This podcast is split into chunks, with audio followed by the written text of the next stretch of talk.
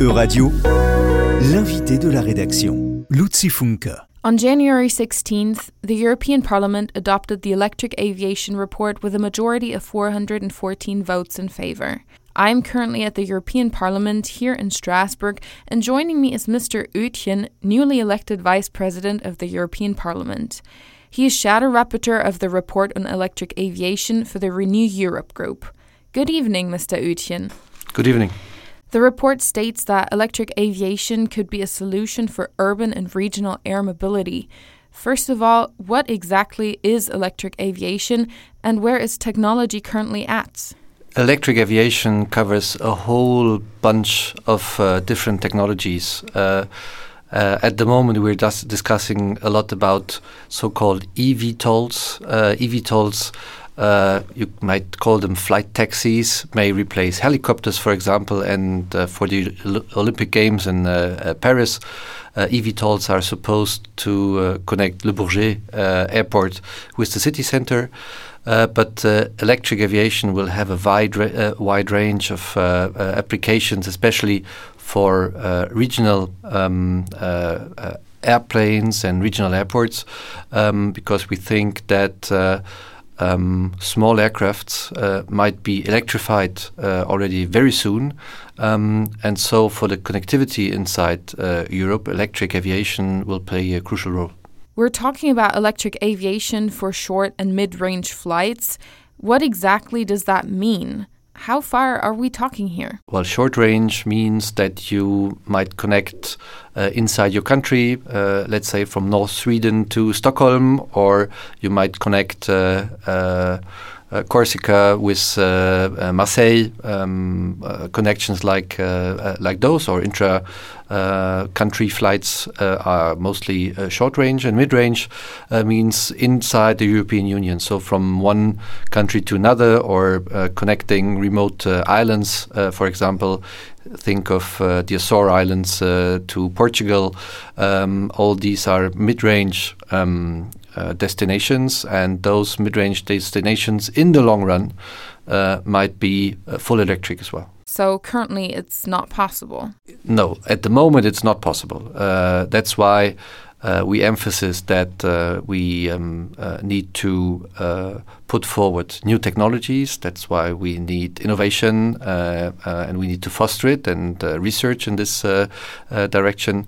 But at the moment, it's a quite new technology. You can imagine, for for example, electric cars. a couple of years ago were quite new and um, there were only few that were uh, rolling on the streets, uh, and nowadays uh, you see them everywhere. Um, and I think it will be um, uh, the same for for aviation, uh, starting with small aircrafts. Um, uh, because it's the question of having enough power to to propulse them. Um, but as technology evolves, even bigger aircrafts will be full electric. I was wondering, this is a self initiative report.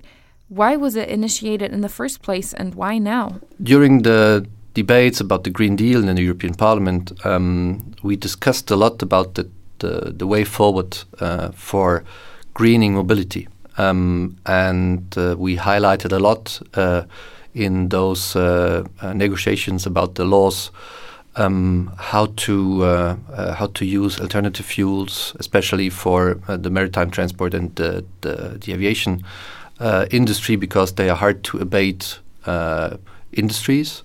Um, but we did not discuss a lot about electrification uh, on on the aviation part. Um, but we see that aviation is very uh, that uh, sorry electrification is very successful on the road already. That technology evolves very quickly.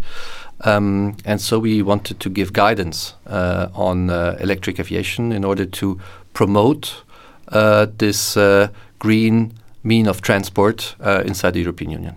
Mr. Oetjen, you already mentioned these air taxis, electric vertical takeoff and landing aircrafts, as a solution for urban spaces. At the moment, this still sounds like science fiction, but you just said that they will be used for the Olympics this year. This is not science fiction, this is reality.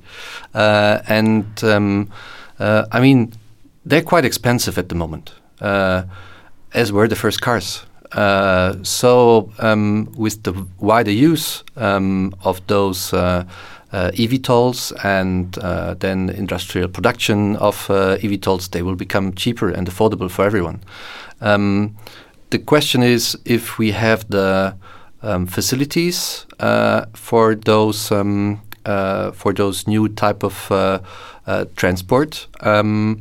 Uh, and if it's secure. Um, and at the moment, um, in uh, EASA, the European uh, Agency for Aviation Safety, uh, they are um, uh, on the track uh, in order to allow them to go to the to the market um, because they are safe. The, all the tests that are required are done at the moment, and they show that safety is guaranteed. Um, and so I think um, this will be not science fiction, but uh, reality already very soon. Very soon. What does that mean? What time frame are we talking about? Yeah, we're talking about, um, let's say, in 10 years' time, uh, that we might have uh, uh electric planes uh, that are coming to the market.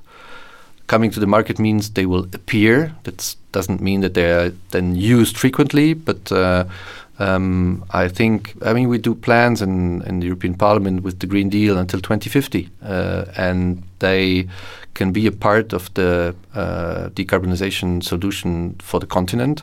Uh, and I think in 2050 we will see them flying, especially on, on, on regional carriers.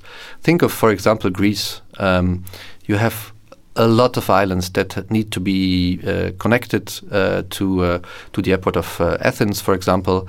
Um, and there are ferries going around, but there are airplanes as well going around, and you need uh, that's a, a, perfect opportunity uh, to replace old small airplanes by new electric ones that are then CO2 neutral. Talking about climate neutrality, what about the carbon footprint of electric batteries? Well, electric batteries um, need to be produced uh, and they need to be recycled and uh, so on. And at the moment, we don't have a um, a good uh, use of those uh, uh, batteries because we import them mainly from from China.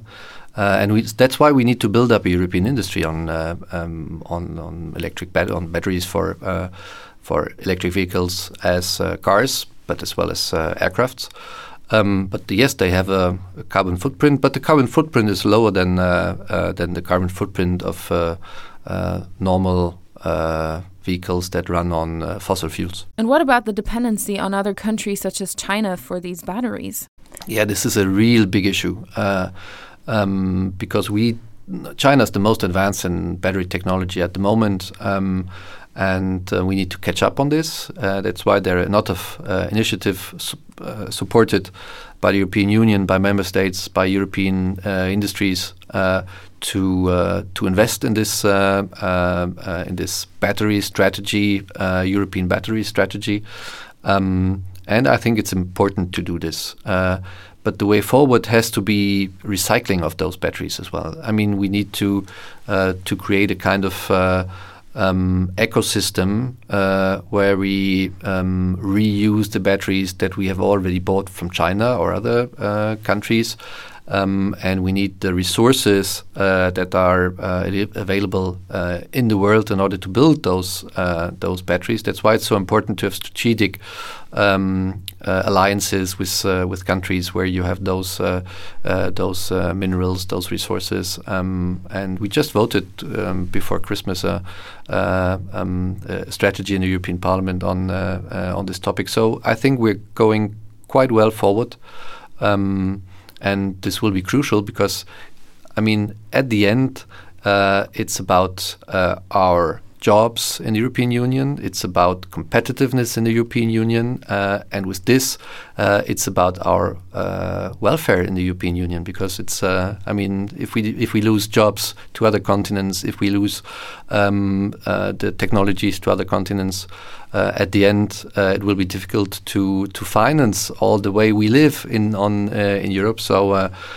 so it's it's crucial for us. I recall Mr. Oetjen is shadow rapporteur for the report on electric aviation for the Renew Group.